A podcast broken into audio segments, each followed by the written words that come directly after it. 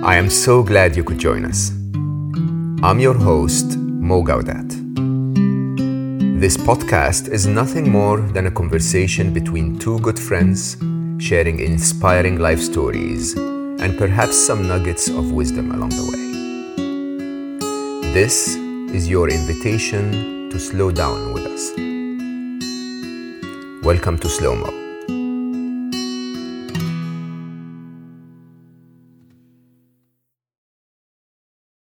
Today's guest is the brilliant Dr. Donald Hoffman.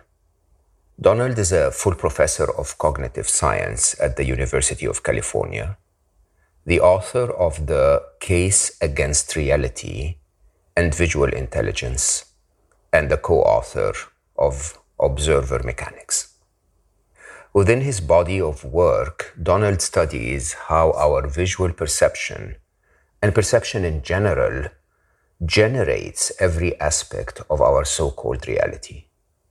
Through his research, he has discovered important clues pointing to the subjective nature of what we believe is the reality of the world around us. Reality, in his view, is best understood as a set of phenomena that our brain constructs to guide our behaviors. In other words, we actively create everything that we see. Donald has received the Distinguished Scientific Award of the American Psychological Association for his early career research into visual perception, the Rustum Roy Award of the Chopra Foundation, and the Troland Research Award of the U.S. National Academy of Sciences. Although, of course, if you ask him, I guess he would say that none of this is actually reality. Join us as we try to discover what is actually real and what is created by evolution, by our brains, and by our limited perception of the world around us. Your breakthrough, eye-opening book that you started the conversation with was the idea of the case against reality. That's a case that most people would lose. How did you even tell yourself to go down that path? Well, I didn't start there, for sure. Like everybody else, I thought that I see reality as it is. We both look up and say there's a moon, and I assumed that that was because there really is a moon, and that's why we agree. But I started studying visual perception as an undergraduate at UCLA and found some papers by a guy named David Marr, who was a professor at MIT. And he was combining artificial intelligence and visual neuroscience together. And his work sounded really interesting. So I applied and was very lucky and got in and got to be a graduate student there and got to work with him. He died after I was only there for 14 months or so. And I had a wonderful advisor, Whitman Richards, who took me through the rest of the program. But Marr's work and the whole group that he put together really made me understand in more mathematical detail from a sort of an artificial intelligence perspective, because I was in the artificial intelligence lab there at MIT, and so was Marr, but also from a neuroscience perspective. I was also in what's now called the Brain and Cognitive Science Department. And so I got to bring both perspectives to bear on understanding how perception works. And it was highly mathematical and computational, and therefore quite rigorous. And when you start to look at perception with mathematical precision, you begin to get insights into it. And one insight I began to get was, it was like a constructive process. We're not just taking a picture, we're constructing. And that was sort of what was the view that Marr and the whole AI lab that was working on vision had. We had to write programs that would construct what we see. Very interesting. And this is no surprise for someone who's actually building video systems for autonomous vehicles, for example. You get video coming into the computer through some video interface, and all you got are pixels. You don't have any objects, you don't have depth, you don't have shapes, you just have numbers, you know, for totally. The brightnesses or colors at different points. So if you're going to see a person riding a bicycle in front of you and hit the brakes in time automatically, you have to construct the bicycle. You have to construct the whole 3D scene that you're seeing. Otherwise, you'll just have pixels and not the world. And so that was the first hint that it was construction. But then most of my colleagues in this field assume, yeah, it is construction, but it's not just construction, we're reconstructing the truth. And so what we're using is mathematical models like Bayesian estimation to estimate the true shapes, the true colors, the true velocities, and so forth of the objects around us. So again, in the case of vision systems for autonomous vehicles, the idea was that, yeah, you're constructing what you see, but you're really, the construction process is a reconstruction of the truth. You're estimating the true parameters of the world around you, the true shapes and colors and objects. And so I bought that. That, you know, it seemed pretty reasonable. But at some point, I began to realize that when I was trying to develop a general theory of perception based on this Bayesian kind of idea, that really what I was seeing was only a construction. And one day it just occurred to me that that construction might be untethered to reality. And when I realized that, I remember the day it hit me. I was like 1986 or something like that, that I was like, I just had to sit down because that possibility was such a stunning possibility. And I didn't see anything in the math that forced me to reject that possibility. So I began to thinking in that idea. And I published a book called Visual Intelligence, How We Create What We See, back in 1998. And in that book, I go through the standard computational ideas that the field has. So I was sort of just showing the state of the play in the field at the time with neuroscience and AI kind of ideas about how we construct what we see. But in that book, I was already talking about, well, but it may not be a reconstruction. It may be that we're just creating our realities, period, not just recreating the truth. But I didn't have any real argument for it. I didn't have a strong mathematical argument. And I realized that there was no reason for anybody to take that idea too seriously unless I could give some deeper argument. And I realized that it might be worth looking at evolution by natural selection. And my intuition was that it might just be too costly in time and energy to see the truth. You know, natural selection tries to do things on the cheap, right? Yeah. Right? And that was sort of the intuition. It's not a very deep intuition, but, you know, it's not wrong, but it's not deep. I thought maybe because it's too costly in time and energy to see the truth that we'll use heuristics and shortcuts. And so I got a couple of graduate students around 2010, a little bit before 2010, interested in this, Justin Mark and Brian Marion. And we just did some simulations. I mean, they wrote the simulations. We learned some evolutionary game theory because evolution by natural selection is a mathematically precise theory now. So I knew that there was beef, you know, mathematical beef that we could follow and see where it led. And the simulation showed that, yes, creatures in our simulations that we allowed to see reality in its completeness never outcompeted creatures that we didn't let see any of the objective reality, and we just let them be tuned to the fitness payoffs. What does that mean? What is fitness payoff? So evolution is, you can think of it like a video game. Oh yeah, I do that all the time. Yeah. And in a video game, right, there is a distinction between the reality that you're interacting with, which would be like the, you know, in that metaphor, it would be the circuits and software of the computer, the voltages and magnetic fields in the computer, versus the virtual reality that you're experiencing. So if you, for example, have a VR headset on and you're playing a virtual souped-up game of Grand Theft Auto, maybe multiplayer game of it, you'll see things like, you know, a red Ferrari and a green Mustang or something like that, and you see the steering wheel and the dashboard of your car.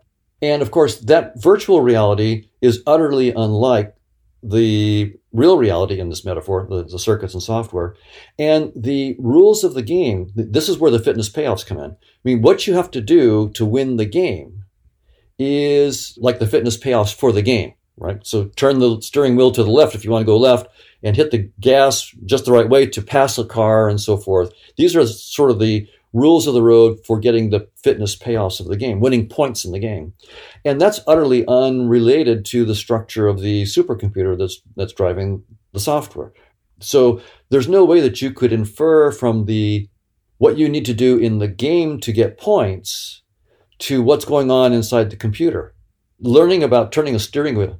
Not only that, I think those three metaphors are very real for me because not only that, you only render a very small part of the game if you want to win. So the truth is, you know, I'm a very serious gamer. I don't hide that.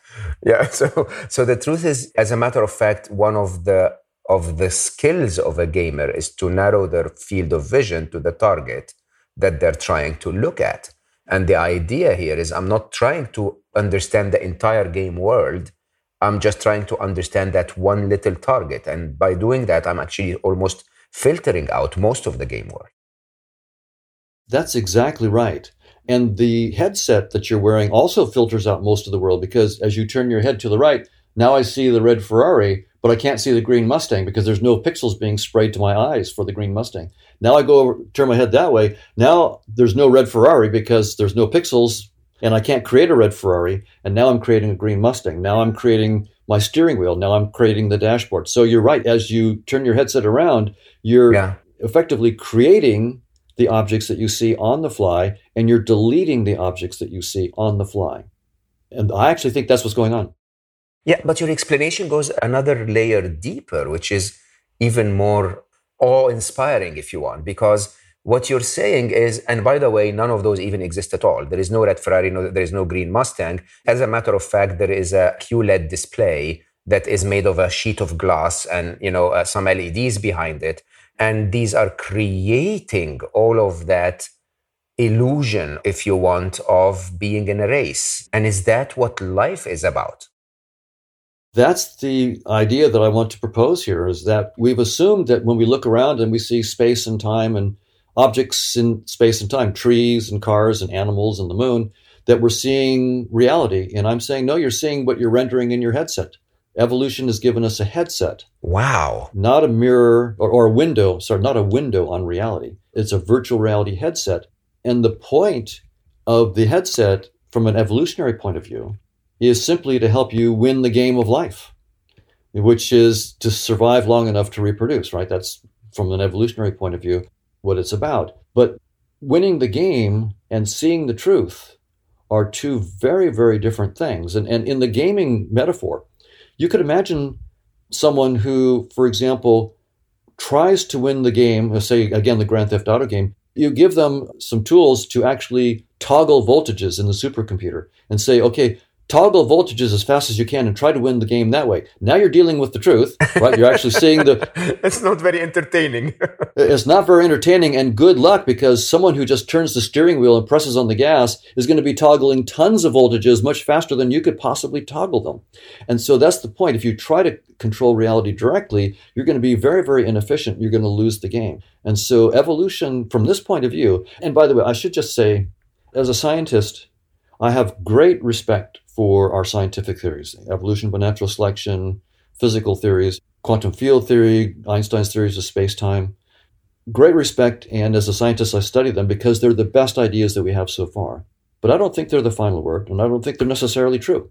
I think that we should assume that, you know, we have to study them, and then we try to deconstruct them, try to find a deeper scientific theory that's even better, that will keep our current theories as a special case.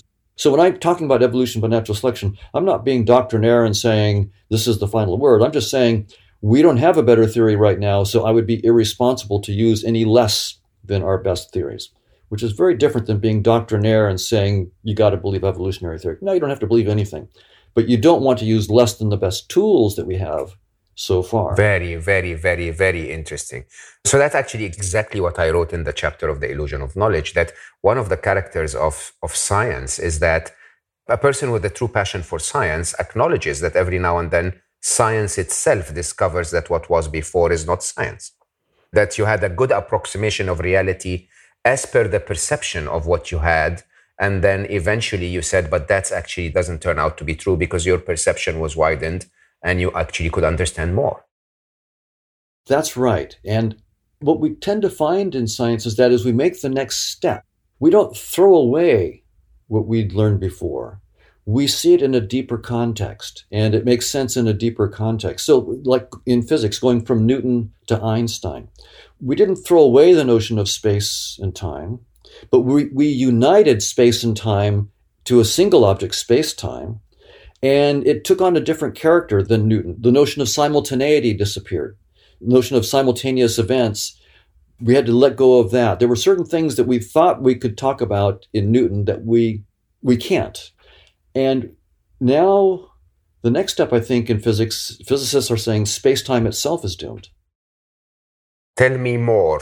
What do you mean by that? I'm a huge fan of space-time. Yes, we're all sort of addicted to space-time, and we've assumed that it's the final reality. Yeah, it's doomed. No. It's doomed. By the way, evolution agrees that what we've just been saying is just a headset. Space-time is just the format of our virtual reality headset. So it's not the final reality. It's the game world. It's the game world. Exactly right. It's not the bits and bytes. It's not the hardware. It's not the glass and the QLEDs, right? That's right. We've assumed that it's the final reality. It's just the headset.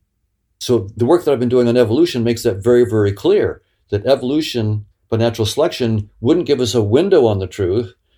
It would give us a headset to hide the truth that just lets us play the game of life, because seeing the truth would make you go extinct. So you have to have a headset. So I love your analogy. So in my years at Google X, I think I could see that very clearly, because I worked a lot on AI. I worked actively on self-driving cars. And you can suddenly realize, hold on, those beings are able to recognize, construct a reality through neural networks, for example. What the machine actually sees in deep learning is very different than what we see, but it can still recognize it as a cat. As you rightly said, a self-driving car is obviously seeing things we don't see at all, in wireframes that are very different, in ways that look very different. And at the same time, they're able to avoid hitting a pedestrian, which basically is all the proof that you need that what we're actually seeing is not what we see, because others see it differently. That's exactly right. So we're each constructing our own aspects of reality that we need to win in life. And if you're playing a multiplayer game of Grand Theft Auto, for example, I could be looking at the red Ferrari, and that's what I'm rendering, while you're looking at the green Mustang and you're rendering something entirely different. We're playing the same game, but what we're seeing is entirely different. What's remarkable is that the three big pillars of modern science, Einstein's theory of gravity, quantum field theory, and evolution by natural selection, are all telling us the same thing. They all agree that space-time is doomed. It's not the fundamental reality. And that's stunning, because science, and physics in particular, but science in general, has been about what happens in space and time. That's been exactly what science is about, and especially physics. That's sort of its definition, what happens in space and time. And so some physicists are saying, like Nima Arkani-Hamed, who's at the Institute for Advanced Study at Princeton, is saying space-time is doomed. It's not really clear what physics is about. Physics has been about what happens in space and time. And so they're not worried about it. I mean, the young generation of physicists is quite excited, because this gives them new fields to explore. What are the mathematical structures that they're going to discover behind space-time? And they are discovering new structures that are far deeper than space-time. Something called the amplituhedron, associahedron, cosmological polytopes. These are really beautiful mathematical structures that can show how space-time arises, but they themselves are beyond space-time, and they have symmetries that you can't see in space-time. I love this view, but I have to say it's a very threatening view to our way of life, because what you're practically saying is that nothing really exists as we think it exists, and that the entire physics of our world, the entire sense of anything that you can get in your physical form, might actually not be true at all. That we might be on the other side of the TV watching this entire game called life through a VR headset, basically. That's right. And this is a very unsettling view. I agree with you. The first time that I took it seriously, I had to sit down, because it was like a punch to the gut, really. And it's, I think, so counterintuitive to most people, and very, very threatening. When I give talks and I put out this point of view, at first people are sure they've misunderstood me.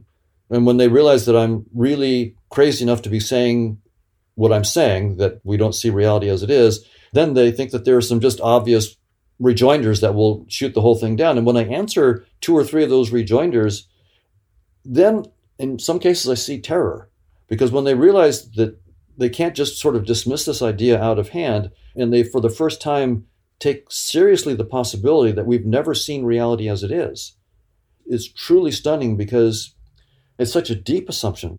How deep? It seems to be programmed into us, according to child psychologists, beginning with Piaget and others.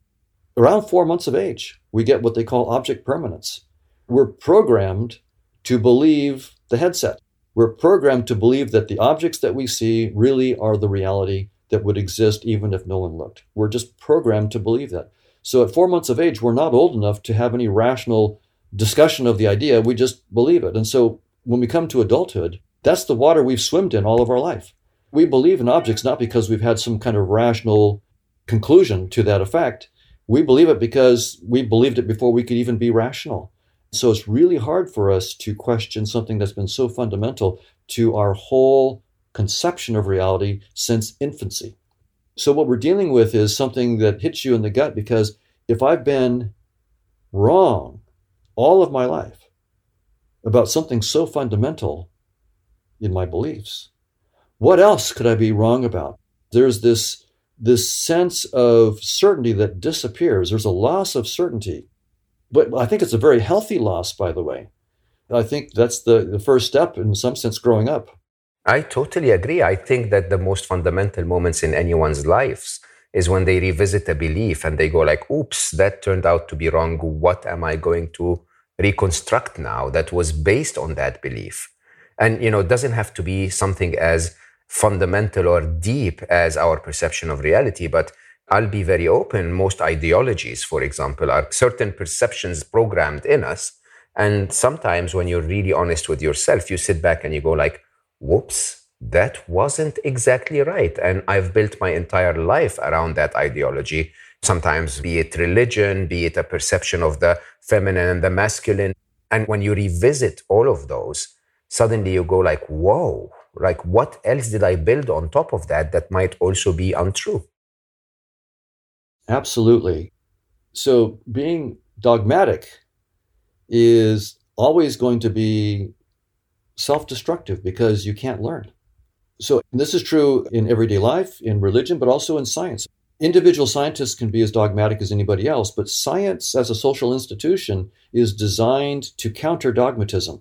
What we do in science is to pit scientists against each other. I may have a theory that I really like and I'm dogmatic about, but the other scientists are going to spend their energies trying to take it down. And so as a social institution, science is not dogmatic. And that's why, even though physics has been about what happens in space-time for centuries, the state-of-the-art physicists are now saying space-time is doomed. In other words, science itself is not dogmatic. Even though space-time has been such a great framework for centuries, as soon as scientists really understand that it's over, and they're moving on to the next thing. They're looking for something beyond space-time. So I think in our personal lives, as well as in science and in religion, it's a humility is really critical. That's how we learn. It's to, of course, study, understand, in religion or science, to study, to understand the best ideas that are out there. So we have to be humble to study and understand what is being said, and then humble enough to say that as neat as it might look, as powerful as it might be wrong in certain respects. It might be deeply wrong. And the only way to really be open to learning and growing spiritually or scientifically is to be willing to see where you've been wrong, maybe deeply wrong. That's how we learn. And that may be more than just a side issue. Work I'm doing on consciousness right now, is quite possible that that's what consciousness is fundamentally about, is an endless process of growing and learning, because there is no end to that process. Let's dive deep into this. So everything we see in our reality is subject to that materialism of science. It's like everything is within space-time. Everything is something we can touch or feel or sense or measure or whatever that is. And now we're saying, no, hold on. Consciousness is above, outside all of that. As a matter of fact, I may, correct me if I'm wrong, but I may have heard you say consciousness constructs all of that. It sees parts of signals around it, or observes signals around it, or does it actually create those realities? Yes, that's what I am proposing. And again, I'm proposing it in the spirit of course I could be wrong, but let's explore this idea. It's a counterintuitive idea. Instead of saying that space-time is fundamental and that physical objects like our brains are constructing our perceptions and our conscious experiences. So we start with the brain and we get conscious experiences coming out of the brain. I'm saying, no, the brain is just an icon in your headset. It doesn't have any causal powers. Yeah. The steering wheel in my Grand Theft Auto game that I'm seeing is just a virtual reality, and it seems like the steering wheel has causal powers. It seems like it causes the car to go left and right, but that's just an illusion, a useful illusion, but it's an illusion. And similarly, it's an illusion, a useful one, that brain activity causes conscious experiences. So I'm proposing to turn that around, partly because I don't have any better ideas. It's poverty of my imagination. If I don't start with physics and boot up consciousness, well, sort of like, what's the other alternative? Start with consciousness and try to boot up physics, right? So maybe, thinking deeper, I'll find some other third path that's really interesting. But this is what I'm looking at right now is let's get a mathematical model of consciousness and start with the hypothesis, a fallible hypothesis, but an interesting hypothesis, that consciousness is fundamental and that space and time is merely a headset that certain kinds of consciousness use to interact with other consciousnesses. So I call this theory of conscious agents. So the idea is there's a bunch of conscious agents, an indefinite number. So reality is like a vast social network, like the Twitterverse. And in the Twitterverse, for example, there are tens of millions of users. It's really complicated, billions of tweets. It's impossible for any Twitter user to completely grasp or come to grips with that complicated reality. So if we really wanted to see and understand what's happening in the Twitterverse, we need a visualization tool. Ideally would be a VR headset that lets us simplify the long-term trends, for example, of what's going on in Twitter, the long-term behavior, what we call the asymptotic behavior. So we need a tool that lets us, for example, see what's trending in all of the United States versus we go over and see what's trending in China. Then we could zoom in. What's happening in Dubai? Zoom back out. Zoom. What's happening in Irvine? So we want a tool that lets us zoom in and zoom out on the social network to see what's going on. And in particular cases, maybe I need to zoom in to a particular person in Dubai and see what they're doing on their Twitter feed. But then I zoom back out because I can't do that with all 10 million users. It would be overwhelming. So that's the idea then, that what we have when we see objects in space and time is that we're a set of conscious agents that are using a particular visualization tool to interact with this vast network of conscious agents. And a visualization tool is necessarily going to eliminate most of the reality. It's going to just hide it, right? That's why you have the tool. If you had to see all the 10 million Twitter users and the billion of tweets, you'd be overwhelmed. Well, the purpose of the visualization tool is to not show you that complexity, but to show you a distillation, a compression of that into some useful compression that you can understand and interact with. And so, to be very concrete, when I interact with you, my headset is just giving me a body. I'm seeing skin, hair, and eyes. And when you see me, you just see skin, hair, and eyes. But you know firsthand when you look at yourself in the mirror that behind the skin, hair, and eyes that you see in the mirror, this much richer world of your conscious experiences, your hopes, your dreams, your love of music, your aspirations, the rich world of everything that you're experiencing, the emotions that you have. It's hidden behind what's relatively a trivial icon on your interface, what we call the face or the body. So when I look at my cat, I have an icon, which is giving me less insight into the consciousnesses that I'm interacting with. When I look at a mouse, my headset is giving me even less insight. When I look at an ant, even less. When I see, through a microscope, I see an amoeba, far, far less. And by the time we get down to things that we call like atoms or rocks, we see no evidence of consciousness or even life. But what I'm saying is what we have assumed is a principal distinction between living and non-living, conscious and unconscious, is not a principal distinction. It's a necessary artifact of a visualization tool that has to give up. It has to simplify until at some point you have no evidence of consciousness or life. So there's no principal distinction between living and non-living. That's just an artifact of the format of our headset. What's really going on is we're always interacting with consciousness and we're getting more or less insight into what we're interacting with. So I'm not saying, for example, that rocks are conscious. I'm also not saying that your body is conscious. Your body is just an icon. A rock is just an icon. The body that you see when you see me is just your icon. That body is not conscious, but it's giving you a visualization tool in your headset that gives you access, fallible, but real, to my consciousness.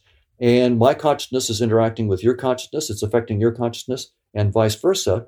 And we're using this headset with icons that we call bodies as portals between our consciousnesses.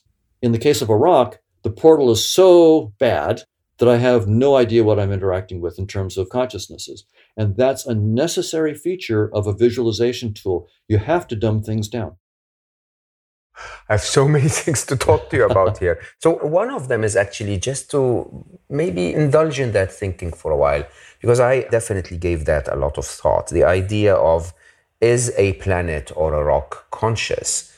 And I attempted to define what is conscious. I think consciousness is an awareness of its environment, an awareness of its surrounding, if you want. And using the same analogy of a self-driving car is aware of its surrounding very differently than we are, a pebble is aware of its surrounding because if it hits the ground, it no longer follows gravity. It stops, right?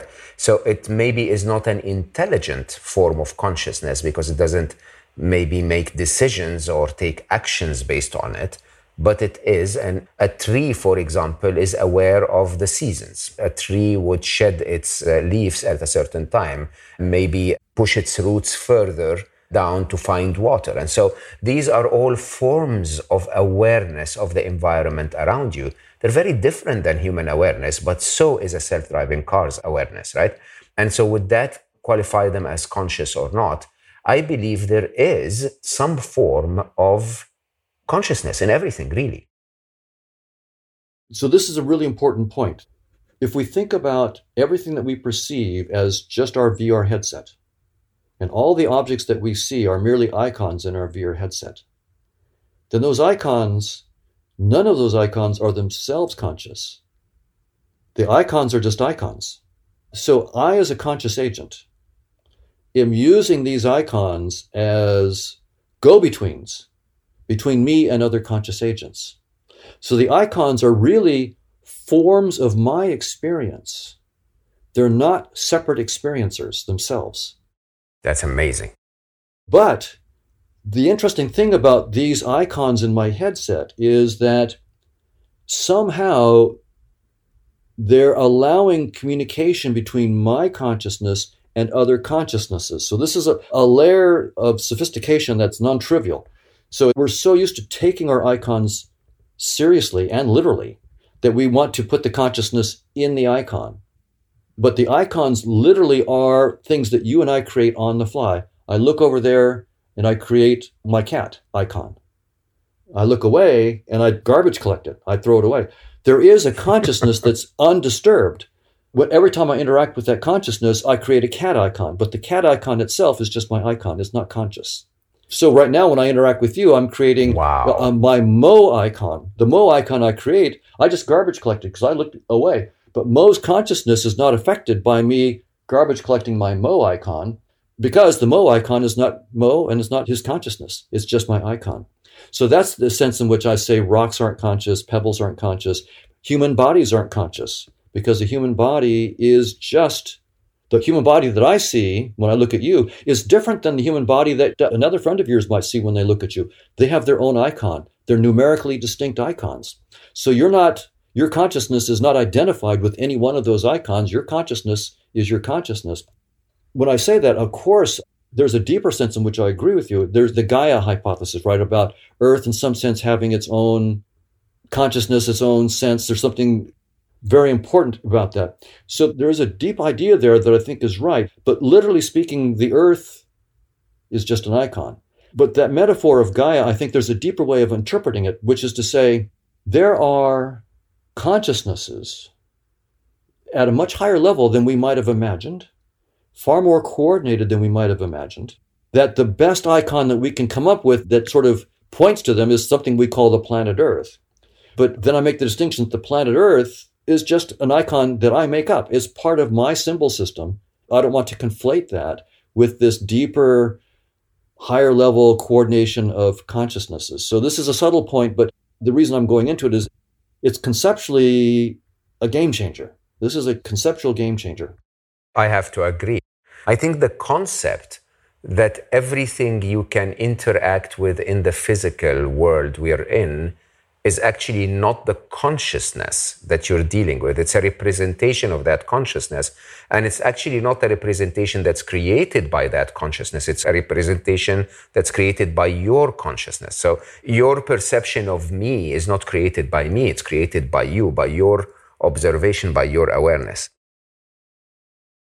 So I guess this conversation will take us a little longer. So don't touch that dial. We'll split this into two parts and join us on the next part of the conversation where we go even deeper into understanding reality, its relationship with quantum physics, and its relationship with spirituality. I'll see you now in part two. And for all of you who joined us, thank you so much for listening. Be sure to follow me on social media. Search for Mo Gaudat, Slow Mo, Solve for Happy, or 1 Billion Happy. I know you've got a lot going on, but remember, there is always time to slow down. Until next time, stay happy.